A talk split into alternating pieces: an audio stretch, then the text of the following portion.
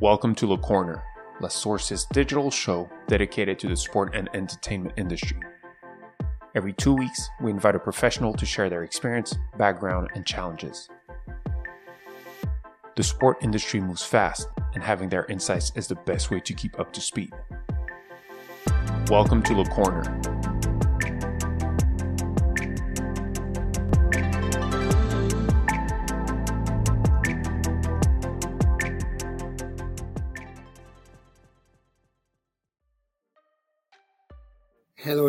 Welcome to the 25th episode of The Corner. Once again, we had the opportunity to discuss with a high profile expert from the industry as we welcome one of the leading voices in international tennis in the field of sports science and coaching, Machar Reid. Machar has a PhD in biomechanics and has published over 100 peer reviewed articles and books. But as any athlete, Masha cannot cope with status quo and needs to progress all the time. And this is where comes innovation, as he is currently the head of innovation at Tennis Australia, but also general partner at, Wildcard Venture. During this episode, we've been through his activities within both organizations to try to understand how the innovation process is handled in these two roles. We really hope you will enjoy the show and stay tuned for more insight into the sports tech industry.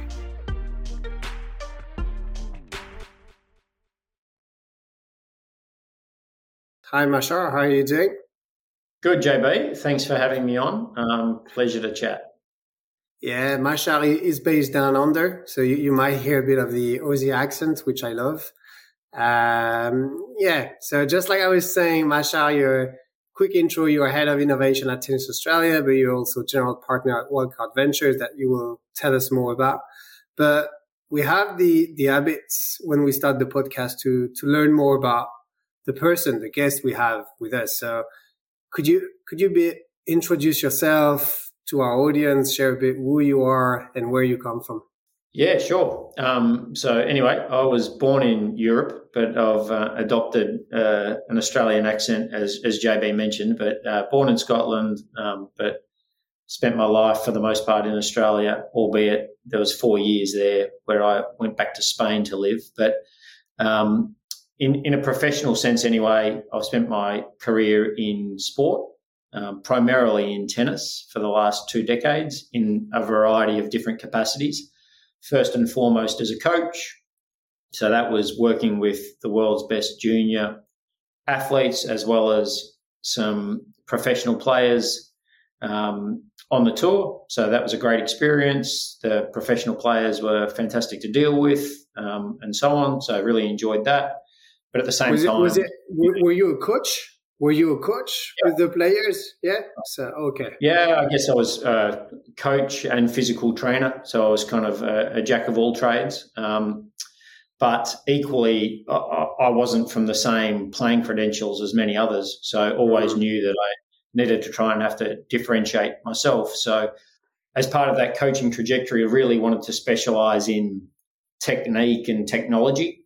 So ended up pursuing a PhD at uh, University of Western Australia with a guy called Bruce Elliott back in the day. So he was one of the uh, more identifiable figures in um, biomechanics at the time, but technology. It was it was the the beginnings in a sports sense of coding um, and beginning to use different coding languages and um, modeling uh, human performance in different ways. So it was a cool when, time. When was that?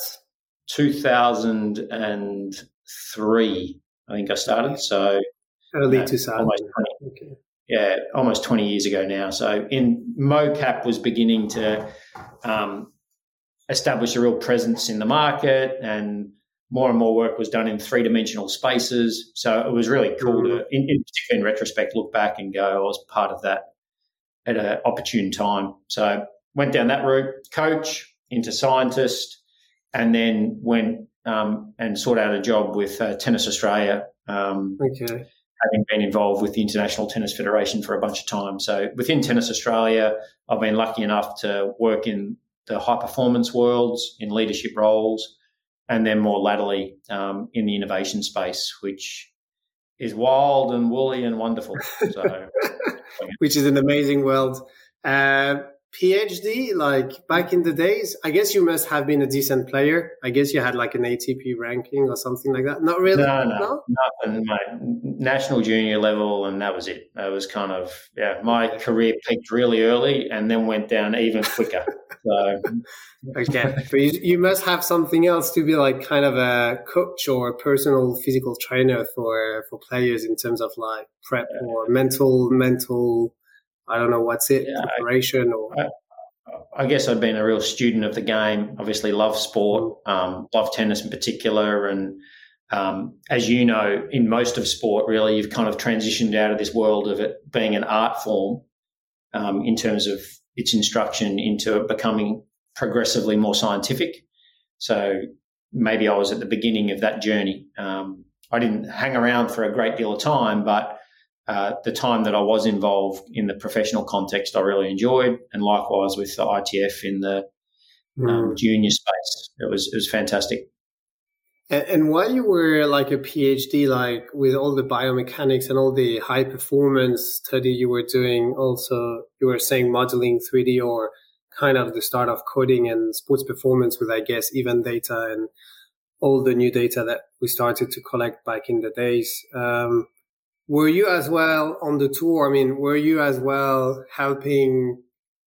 Were you at Tennis Australia already at the time to help on the high performance, or were you still traveling around and helping different players at the same time, or were you very much focused on the PhD only?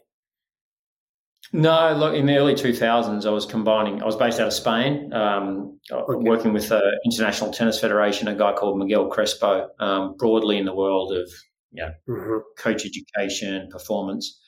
So I was lucky enough for the ITF to allow me to do that work, which involved traveling with um, junior teams.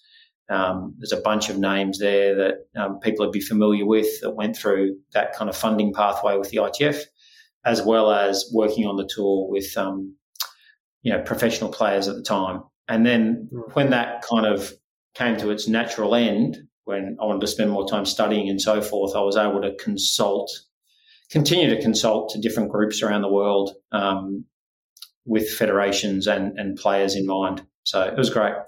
It's an amazing position. I mean, I've rarely heard about PhD or people on the scientific or research sides being that much on the, I would say, practice or kind of on the field and having directly access to gold mine data or gold mine information that you can collect for the research that you are pursuing and stuff. That's that's a unique position yeah. actually.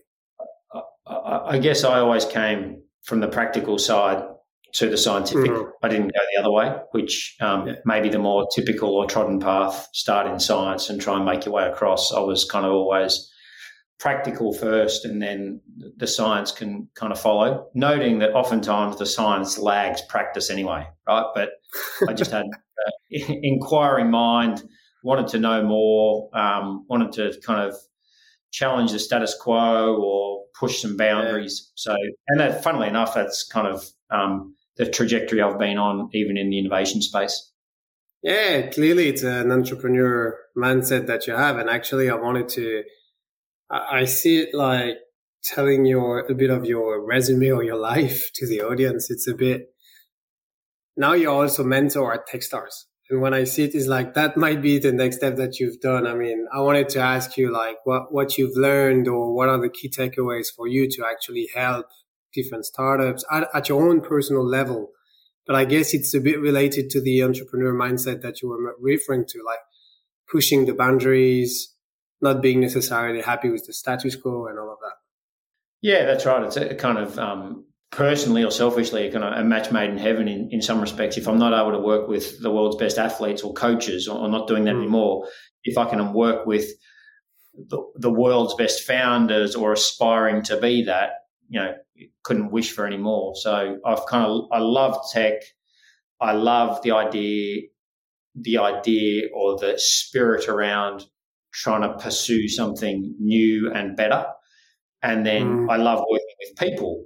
And generally, founding teams or startups are just that. They're a combination of some really brilliant minds trying to come together with uh, sole focus of um, making what they do really special. Yeah, yeah, I agree with you. And especially in the early stage, I mean, it's very much about, it's not even necessarily a product, but it becomes a product or service quite quickly.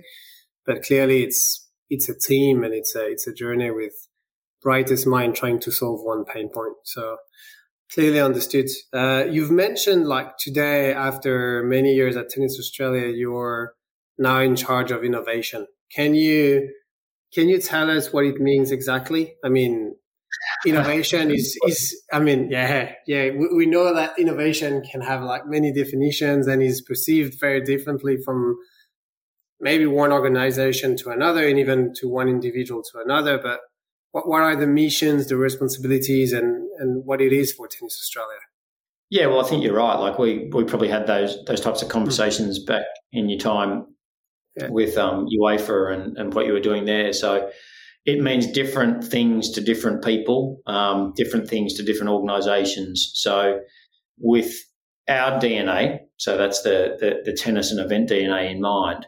Um, just because some one person has that in their title, take me out of the equation, could be anyone, um, doesn't mean they're the custodian of all things innovative within the business. So, mm-hmm. um, day to day, everyone within our business is charged with the opportunity and or responsibility to innovate a process, innovate an experience, you name it. Mm-hmm. So elicit a change that adds real value. Um, otherwise, it could be intangible or tangible, ideally tangible, um, to just that, to, to what they're doing in their functional roles day to day. And then there's another part which in the world of horizon kind of and thinking, if you like, that's kind of a more medium term where you're planning with perhaps the next um, business cycle and or financial year in mind, where you're trying to go about again innovating a process, experience, you name mm. it, and then ultimately or lastly, there's something that's more into the distance, which might be higher risk and more uncertain and I guess my team's fortunate enough to be in a position whereby we're able to make um, some of those bets and or opportunities come to life where it's like, okay, we're seeing this trend emerge in the market. We think this will be an opportunity into the future. How do we position the business in a way whereby it can benefit from it? And those that participate in our business, be it the fans at home, fans that come to our events, or the players themselves, expect some value. Mm. Okay, so you have both the kind of horizon five to 10 years in terms of future trends, understanding or anticipating the future and having the opportunity to bet on some of these trends to make, to leverage those. And you have the kind of short term, like how do you, how do we improve processes or what, whatever we're delivering on a daily basis? Uh, and yes, is that you and your team? Okay. Sometimes they're not mutually exclusive. Um, yeah. So they they can go hand in hand, and clearly they've got a relationship with one another. Um, but in answer to your question, my team's more focused into the future. It's got more of a futures focus. Notwithstanding that, when you look ahead, some of that can carry over into the day to day. And likewise, do, do, do you have an example on that? Would you oh, have like some kind of a use case, like uh, potentially something your team have like highlighted. I, I don't need for necessarily something confidential, but something that you were like, okay, that's something more for 2025 or the AO in 2030. And actually the team on the ground came or with the ops or whomever that was within the department came to you and said, Oh, but that's of interest. Can we, can we try to plug that in or can we try to do what you're looking for? Yeah, I think there, there's countless. Um, so one that immediately springs to mind is our most recent investment through uh, Wildcard Ventures, if you like, which was, yeah. and, and, this almost applies to every investment we've made through that channel, but whereby we've identified an opportunity that can become relevant today. Um, mm. So the most recent one was in a group called Samsara that are developing an enzyme in the infinite plastic recycling space, which is all about trying to repurpose single-use plastics. So that's a real mm-hmm. environmental mm-hmm. challenge for us as a business. Okay. The enzyme isn't in production today. It will be in time, but the challenge exists for us now. So the business unit, the sustainability business unit that's responsible for it, they go, fantastic. Let's try and partner up with these guys now with a view to building out how they can benefit us, not just you know tomorrow because we've got an exchange of information yeah. going on and we're in a better place to make some good decisions, but next month, next year, and hopefully in five years' time. Mm, okay, clear. And and recently, I mean, the AO was quite famous for the. Uh, I mean, in all the big buzzwords around Web three or metaverse and NFTs oh, that everybody's talking about. So, yeah, yeah. I was just wondering how that was that the same trajectory, meaning.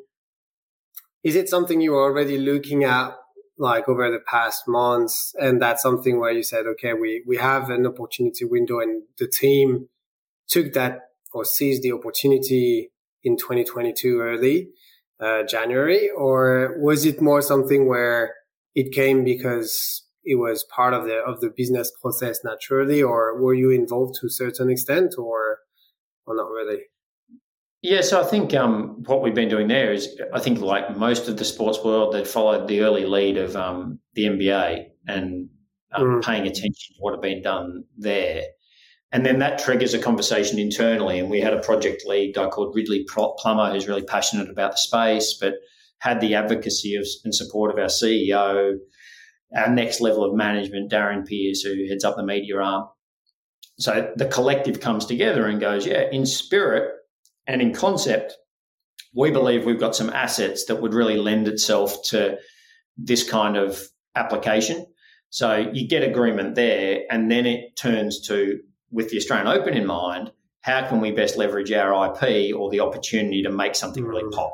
And ideally, um, in that marketplace, it's going to be different and novel so that it captures the hearts and minds of um, the participants. So, with that creative kind of endeavor. It's then a matter of engaging in the conversation with the suppliers in the space. So in our sense, that was Run It Wild at the time.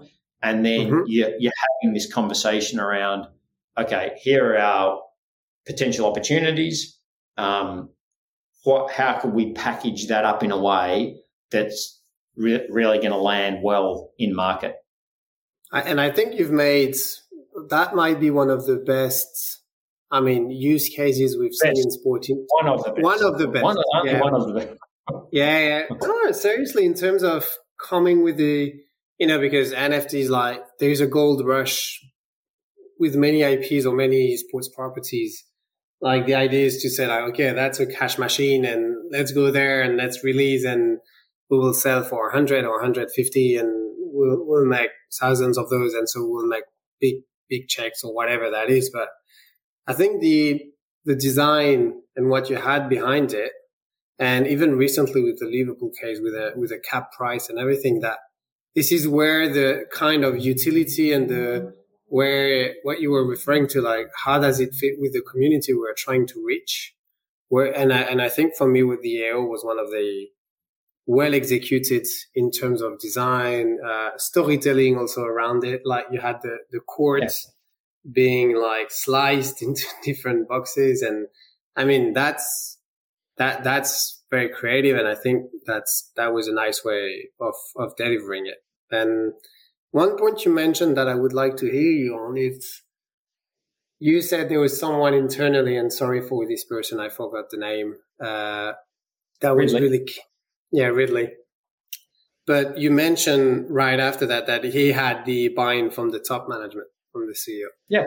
And and for me that's the number one rule, I guess, or key success factors for any kind of innovation or projects to how do you feel that has evolved a bit maybe I don't know if it's in tennis Australia or more largely in sports or related to innovation initiatives, but the, the buy-in from the CEO maybe like pre-pandemic, post-pandemic.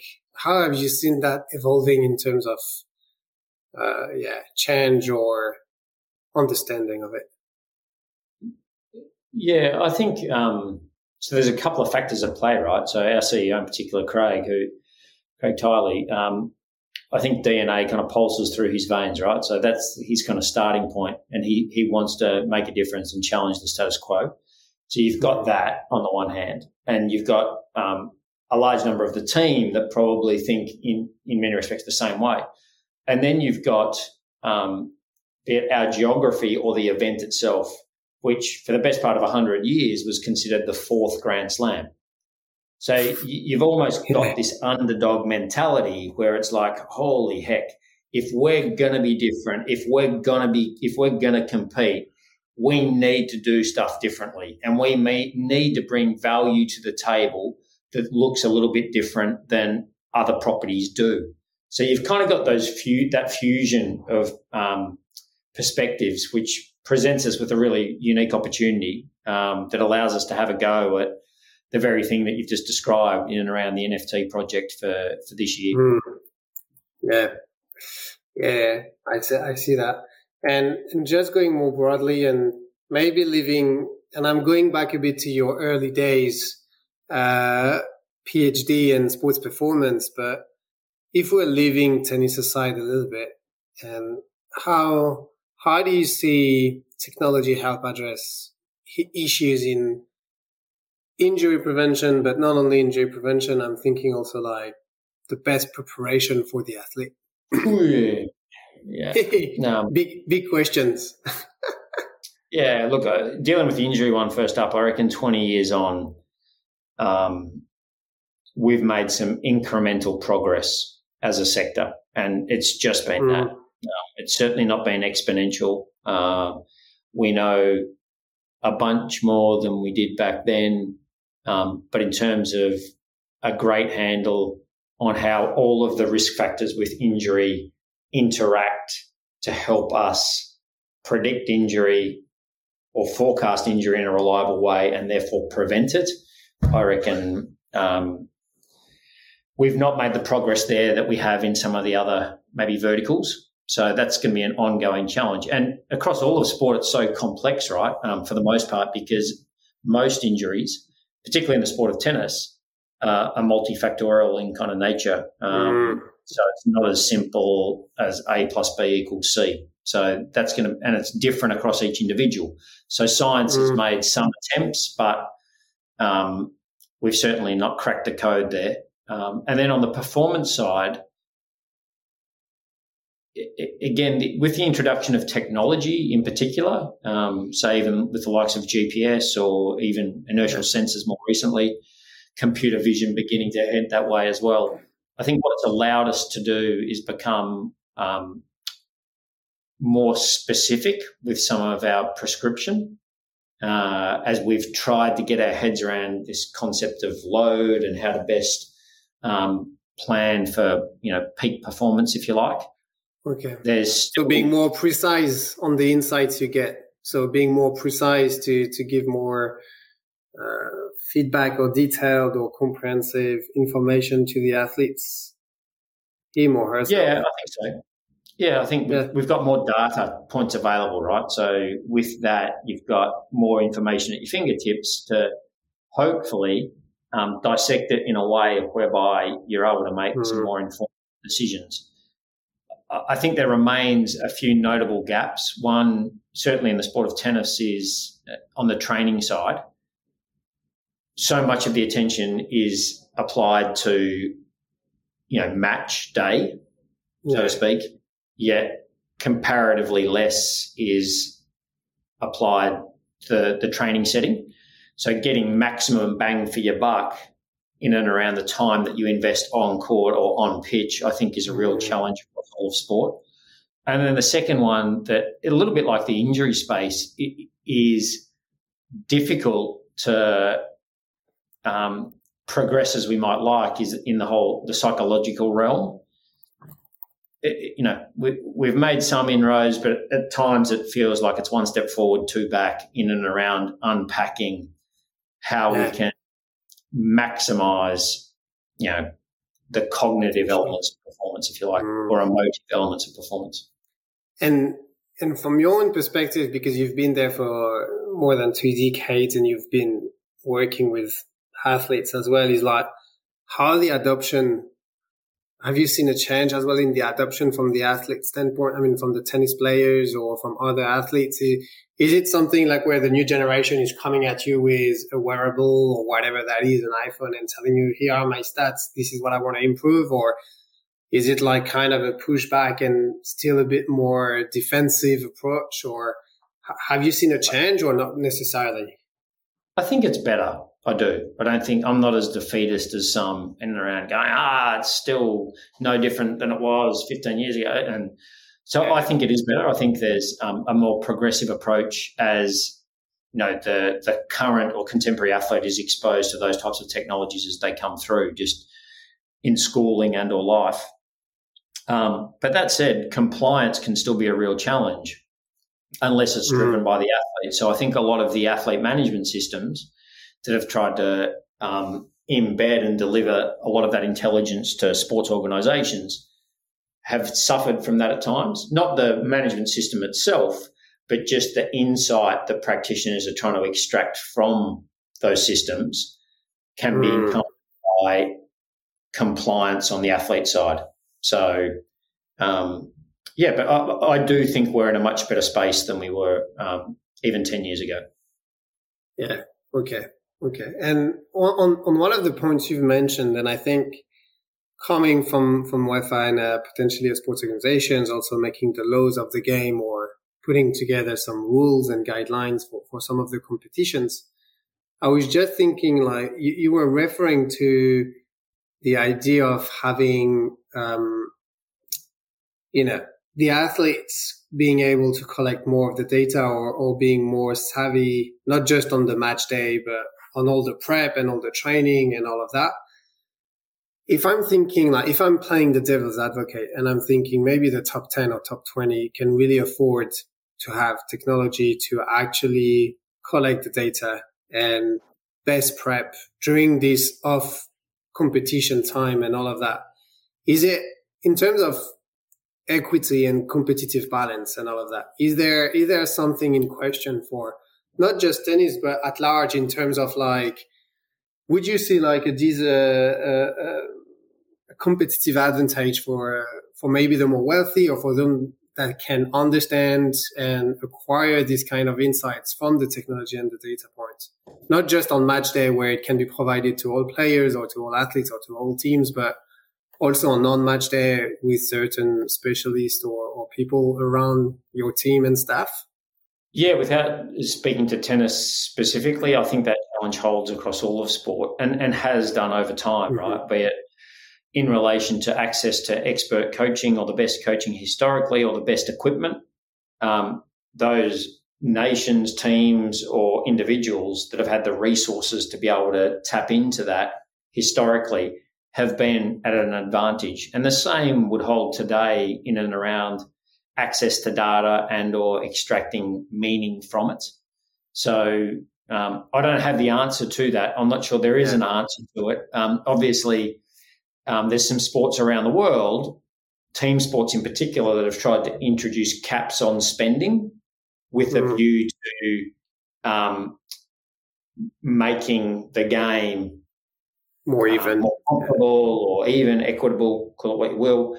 And there's some individual sports that have equally tried to introduce some regulations um, to limit the advantage that can be extracted from innovation that is only possible within a few groups based on you know their financial resources that uh, they have available to them. I, I, know it was a hard and a tough questions, but I was just wondering whether you would see that gap widening. I mean, my my own perspective, being quite transparent here, it's I feel like potentially compared to the equipment or what used to be in the past, the the impact or the insights or what you can get from the technology in terms of maximizing one potential or team potential is is way bigger than what used to be in the past. And so to a certain extent, the risk of seeing that gap widening between those that can afford it and those that cannot or are not investing into it is just widening. And we've seen it, I mean, maybe in the economy in terms of look at the industries or the companies that have been investing heavily in the technology driving that were key drivers for growth in the past years and for the next decade. I guess they are in a way better situation today than the others that either failed or are lagging behind today. So, and I see the same trend for sports. So That's why yeah, I, I, I, was referring to that. Yeah, no, I could. Um, I think if you hold everything else equal, so everything else mm. remains constant, and it's just leveraging data, I reckon what you're describing absolutely holds in a sports context. Um, but in an individual sport like tennis, where so much of it is um, played between the ears, as distinct from you know your technical yeah. or technical or physical skill, you've mm. got such a you know um, you could mount a case that mm. you get pretty quickly to a point of diminishing returns in trying to extract meaning from data. And that's coming from a person that um, genuinely believes in the value of data. But I don't think you can discount it um, based yeah. on the the personal and um, mental qualities that an athlete needs to bring to the table.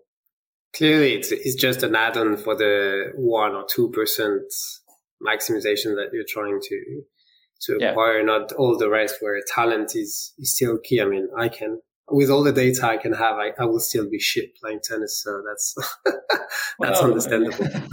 it's in the eye of the beholder, but I'll take your word for it.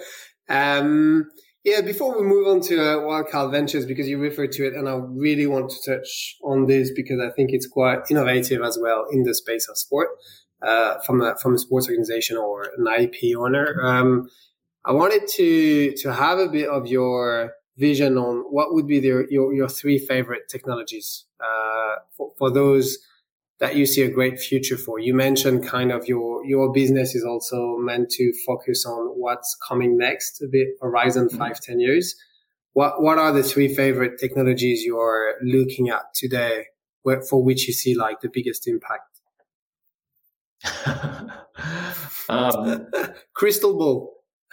Well, I kind of uh, would immediately play into those that we've invested in, right? So, mm-hmm. but at the risk of it being an, an advertisement for what Wildcard does, maybe I can. No, no, it's okay. No, I was going to say I can answer it. Um, if I was to rewind the clock and look forward, or I can uh, comment on some of the most um, uh, wonderful technologies that the world of sports kind of seen over the last, mm, call it somewhere between five and 15 years. And I was going to say, the three that really jump off the page to me um, for different reasons. Um, one's home court.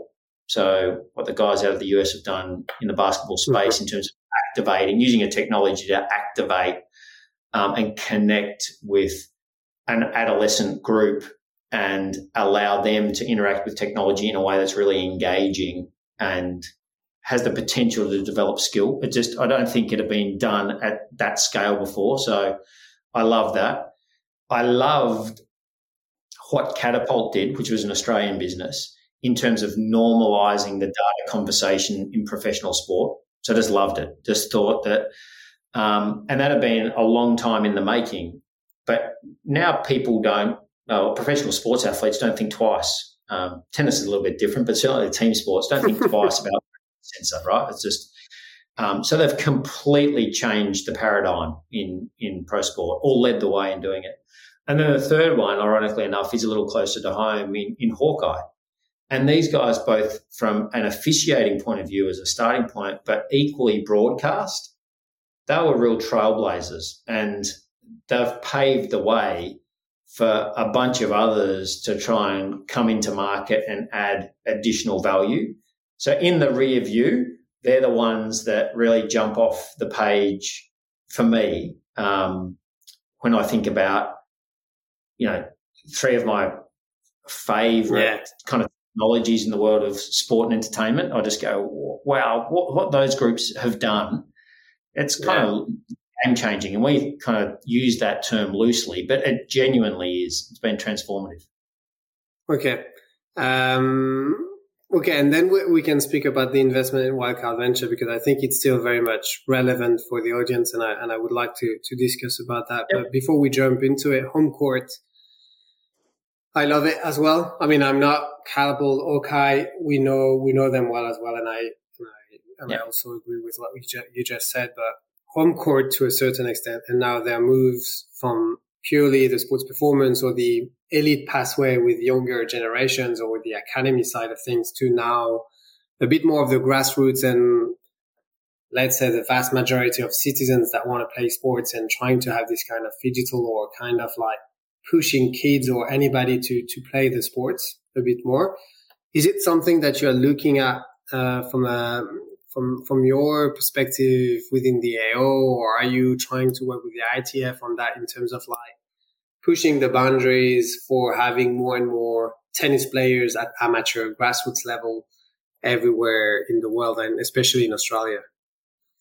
Yeah, so it's, it's a great segue into, I guess, the first investment we made um, with Wildcard Ventures was in a group called um, Swing Vision, which was out of um, the Silicon Valley in the States. Um, a, a, a, group of computer scientists um, coming together with a view to almost um, pulling together two of those favorite technologies that I just mentioned, almost the um, the use case of Hawkeye and the use case of home court coming together in a way that would allow recreational tennis players or kids around the world to use technology, engage with it, and make the playing experience pop in a way that our sport hasn't previously. So, um, mm. in answer to your question, yeah, we're we're continuing to collaborate with that group because one, we're invested in it, and we want to see them do really well, but we genuinely believe on the, uh, in their mission and want to be part in of their mission.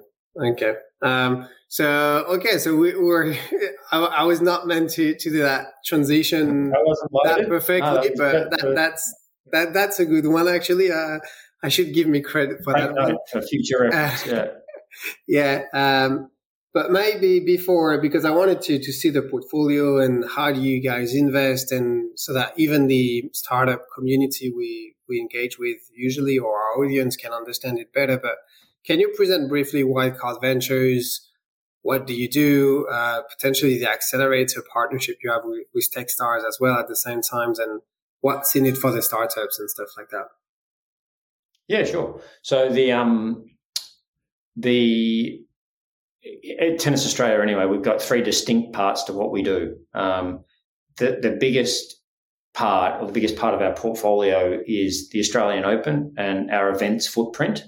So as we discussed a moment ago, Australian Open, Grand Slam, it's the biggest, um, most heavily attended annual sports event in the Southern Hemisphere and it obviously starts, you know, it kicks off in January at the start of the year. So most of the eyes of the world are, are on us from a sporting perspective, which is fantastic.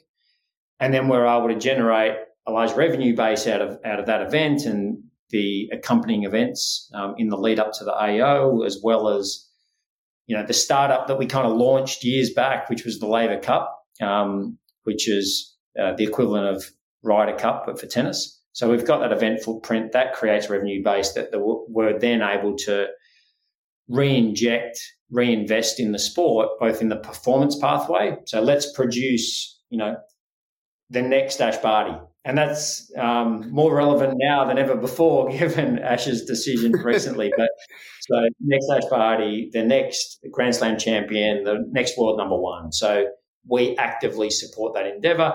And then equally, we try and grow the sport of tennis throughout our communities. So okay. we've got 3,000 clubs, just as many coaches, you know, X number, X thousand worth of courts around the country that all belong and that we try and serve as part of a um, federation. So we've kind of got those three opportunities event, the community sport piece, and then we've got the performance angle. So with that in mind, we, are genuinely pursuing, like I mentioned some time ago, part of our DNA to pursue opportunities to challenge the status quo and to innovate, to adopt technology really quickly. So with that in mind, we essentially get a bunch of inbound inquiry and we're also in market actively to try and identify opportunities to disrupt as I mentioned. Okay. So as part of that, in looking at it from a client point of view, can could we adopt these technologies with a view to making experiences better now or into the future? We've also turned our attention to, well, hang on, we actually want to double down and support these founders or teams in more accelerated fashion. So let's not just be a client potentially, let's also try and invest. So okay. So it's it's to be more of a partner. And so for, for me to try to to understand it, because you, you mentioned you have so many inbound, so I guess your team is doing some kind of a filtering while at the same time based on the pain points you have identified internally, you are you are, you are screening the market for for new solutions to help you. But yep. the, the, the investment, I guess, is not automatic. There's a pre-phase where potentially you are tasting or you are using the event or what you are referring to in terms of like you have a, a specific phase or is there something, is there some kind of a formal process you have or is it more on a case by case basis depending on the product and the service you're looking for? Yeah, sure. So the um, so I guess, and I should clarify, it's not we're not operating as a corporate VC. Um, that's very clear to us. Um, we're not investing off the you know directly off the balance sheet, anything like that. This is us trying to invest with a view to delivering financial return. But in delivering the financial return to ourselves and the LPs, the best way for us to help ensure that is to springboard the technology through the assets that we kind of have. So they almost go hand in hand. Our best way of offering up value to the startup is to ensure that we can inject them into um, our ecosystems or opportunities. And in turn, we'd hope that that would grow value in the business and equally grow value for our partners in the fund. So, but in answer to your question, in terms of the due diligence process, if you like, yep, there's a screening process that myself and Todd Deacon, the other GP in, in Wildcard, is involved in. Um, so that's obviously extensive to pass through that first gate. And then it's a matter of taking that to our venture advisory group. They, they become a bit of a sounding board for us, given their expertise and experience in the field, and then ultimately to the investment committee. Mm, okay. And and once they have passed these gates, it's like you you you provide them with some kind of a I guess both uh, technical or expertise from your own staff, like depending on the business units involved internally, but also some kind of a test case. Uh, I mean, I don't know if you're if you're running also other events, maybe less, I would say, risky than the AO in terms of trying something out directly. But how, how does that work? It depends on the business a little bit. So, yeah, um, some of the digital technologies can kind of plug into some of our assets online, you know, relatively smoothly and, and directly. Uh, the likes of Swing Vision that I mentioned a moment ago, that doesn't necessarily need the springboard of AO. It's got a different market or audience in mind. So it, it that conversation becomes very, you know, case by case. Um, mm. Yeah, there's not okay. one size fits all approach there. Yeah, okay. And is there like in terms of investment? I guess that's the same process. Is, is do you have like some kind of a thesis, or do you have like a minimum or maximum investment, or do, do you have specific conditions, or, or not necessarily? Yeah, so I think initially um, when we launched, we were kind of positioned in a way where it was you, were thinking about check sizes classically in your seed to Series A mm-hmm. kind of stage. Um, but increasingly, we've probably accepted that as opportunities come, especially those inbound, we've got the flex to be a bit more agnostic for stage. So then the check size just needs to scale up accordingly. So you mentioned a moment um, early on, mate, that in terms of deal flow, one of our most active um, and opportune ways of accessing deal flow, flow is through our accelerator with Techstars. So for those that aren't familiar, Techstars is obviously one of the world's biggest corporate accelerator groups. We partnered with them a couple of years ago with alongside the Victorian government and Victoria University. And that program, literally, this, our second program, our second accelerator, kicked off just last week. So we've got 10, in a more traditional sense, probably seed stage, seed stage businesses that are participating in that accelerator. Um, we interact with them in d- different ways, both as mentors, but equally with the potential to run proof of concepts mm-hmm. or pilots that they wouldn't otherwise have access to. So, and then ultimately, because we've got 12 to 13 weeks to, in essence, um, get a sense for what makes them yeah. tick and what opportunity lies ahead, it's a great way of making decisions for wildcard also. Yeah, it's a bit kind of a testing playground for you and see if there is a market fit or if there is something, and then potentially at the end of this kind of a 12, 13 weeks program, you can see whether that is smart to make an investment. Yeah, and Techstars was our first active move into the venture space. That was our first deliberate step, which is like, okay, mm. let's connect with a really reputable group internationally and let's get involved in, in the market. Let's get involved in the um, ecosystem and begin to grow our own networks, our own collaborations. Uh, heck, that might have even been where you and I connected um, through that kind of broader network. So that's been really valuable in, in growing deal flow more broadly. And and quick one on that is like you're based in Australia. How do you perceive maybe the difference or the similarity between the the sports tech down under compared to Europe or even North America? I reckon any data points tell us the same thing, right? Which is the the industry in Australia is smaller than both of those markets, which is where our fund needs to be um, international in focus. So it's not like other groups that have got a real domestic or Australian New Zealand lens. We're looking for opportunities that come to us internationally where um, we can make uh, their technology run um, more quickly globally, but equally um, within our borders or within the region.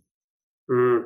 And maybe one of the last questions I have, and it's like I'm seeing this trend. I mean, we've been seeing it for, for quite some times now, but players, athletes are becoming more and more important. They are becoming more and more savvy as well in terms of investment. Yep. Uh, they are becoming their own brands, uh, not just on social and everything, but maybe the NBA players have been leading the way. That's for sure, and they paved the way. And we see it now in, in football and many other sports. Is how do you see that for tennis? Is it something where, well, we've seen Roger obviously investing in a few other ones as well, following yeah, up. You've seen it with different Serena's, startups. Serena's yeah, got exactly. her own fund. Andy Murray's pretty active in the space. So, yeah. Yeah. Is there a strategy for you to be closer to the professional tennis player, maybe in Australia as well, or is it not necessarily something you're thinking of? Or so no, the fund is um, open um, because it's a syndicate model whereby we identify these opportunities and then present them to our syndicate. And it's it's a confidential syndicate. They can opt into deals on a deal by deal basis as they might, might like. So the professional playing cohort is absolutely uh, welcome to join the syndicate, and and some have, um, which is great. So. Um, and it's up to them. It's on them as to whether they want to use their IP and or brand to springboard mm. um, the startup to higher heights. We won't be doing that. That's that that's for that's a decision that the individual athlete needs to make. Yeah, that's their own decision and own case, but they could be part of it and they could be leveraging it, which would be good as well for for Wildcard Ventures and and the the AO, I guess. Absolutely. Well. Yeah, yeah, absolutely. But that's got to be a decision that um, the individual's comfortable with. Mm. Okay. Um, last questions, maybe as well, maybe crystal ball, quite a, a difficult one, but I, I, wanted to ask it from, from your wildcard venture perspective is where, where do you see to a certain extent? I don't know if it's a sector or a specific vertical is where you've seen the most innovative or the high potential solutions to, to engage with. Uh, is there a specific vertical or, or specific space or some ideas or, or, or some even tech or product you've seen recently that you were like, okay, that that's something to be looking at? I think you know the whole meta, um, so the metaverse, mm. Web 3.0, NFTs is going to be one that we have to watch, and we're, we're all part of that trajectory over the next kind of decade. Um, so that's not going away. That'll um, in mm. different forms continue to present as an opportunity um, more broadly in the media and kind of broadcast space. That's a tricky market to enter, but really lucrative if you can. So in a way, it's ripe for innovation, but the barriers for entry uh, are quite high. high. Mm-hmm. And then thirdly, in the world of betting and integrity, there's with a window of three to five years in mind, I reckon there's a real opportunity there for some for some clever groups approaching different problems in unique ways to maximize and leverage their IP. So that's that's a thematic that we're following closely. Okay, clear. Um, okay, uh, maybe a last question for for audience or anything we'd like to to finish and to wrap up. If you have any recommendation, I don't know, a book, a series, or something you've been watching when you were a kid, or recently, or whatever that is, any kind of, or even a podcast or whatever that can yeah, be. Yeah, you know what? There's a there's a podcast. Um, and for those that are interested in innovation and kind of um, David David and Goliath battles, I, I love what um, Business Wars have done, and that's not mm-hmm. a new. Podcast, it's been going for three years, but um, it's a great listen. The way that it's presented by the narrator, I really enjoy. Um, it's informative but not heavy at the same time, and okay. uh, it's a fascinating um, insight into the way that an industry can be disrupted. So anyone that hasn't tuned in, I recommend that for sure. Okay, cool, Machar. Thank you, thank you for, uh, for, for the time. Thank you for the insights and for sharing the the AO and the wildcard venture perspective. That was that was really cool. And uh, yeah, talk to you soon, and we'll be in touch. Thanks, man. See ya. Cheers. Thanks for listening to our podcast. We hope you enjoy it as much as we love creating them. If you like the episode, feel free to comment, rate, and share with people around you. You can visit our website, www.lastsource.io, to learn more about our activities. You will discover a wide range of articles and can subscribe to our newsletter to receive the latest tech and sports news in your mailbox every month. Stay tuned for new episodes. Le corner.